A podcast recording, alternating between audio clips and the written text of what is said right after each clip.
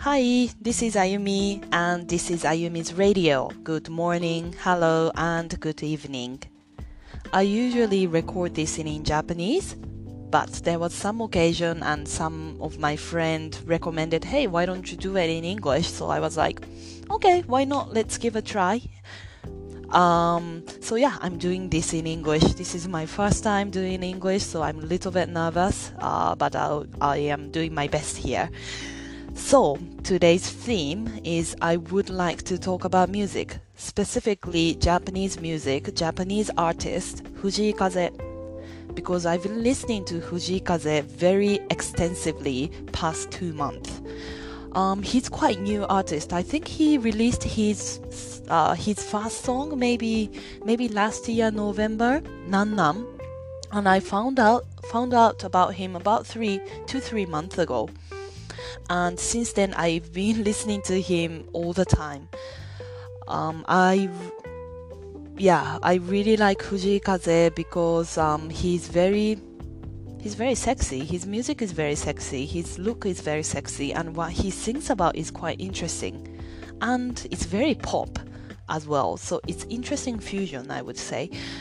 So I was just I was just reading a news article on the internet about the new music coming up, and this Fujii Kaze's article caught my eyes. Um, one of my very I one of the musician I really respect was praising him. So I was like, hey, why not? Um, let's listen to him.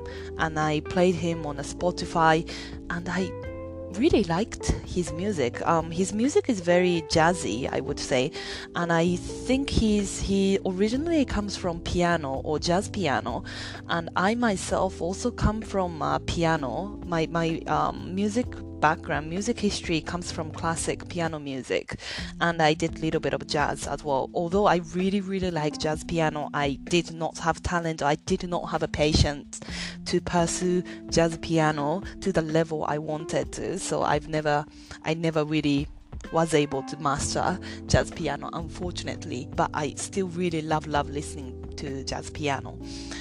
And yeah, Fujii Kaze's um, intro was very jazzy and I really liked his um, choice of words, I would say. So his first song was Nan Nan. I really like Nan Nan. So Nan Nan in English means what the fuck.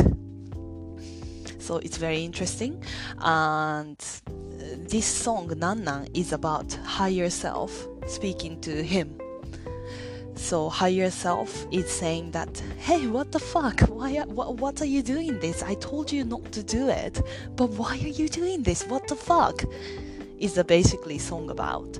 And yeah, I then I went on YouTube and I looked at his video and the higher self was depicted very interestingly. So he shoot the video in New York, and then the higher self of him was a black guy wearing white clothes and just dancing around him consistently. And yeah, that that really just caught my eyes. And also, you can see his um, documentary, very short documentary of making that uh, music video, and you can um, you can see him and explaining see him explaining about his his music in English. Um, that's something actually very new to Japanese artists, I would say. Explain about the background, explain about how why he made that song and what kind of message was in there. Maybe some people do not agree about explaining about music by words, but I think that's quite interesting and you know being able to do that in English uh, would would spread the message not only Japan but outside of Japan as well. So I think it's very interesting move as a recent Japanese artist. Um, so yeah, I hope you listen to Fujii Kaze and I hope you like it too. Um, thank you very much for listening. I'm not sure how I did well in in this English recording session. Uh, but yeah, thank you very much for listening, and I'll try this again in English next time, maybe with my friends next time.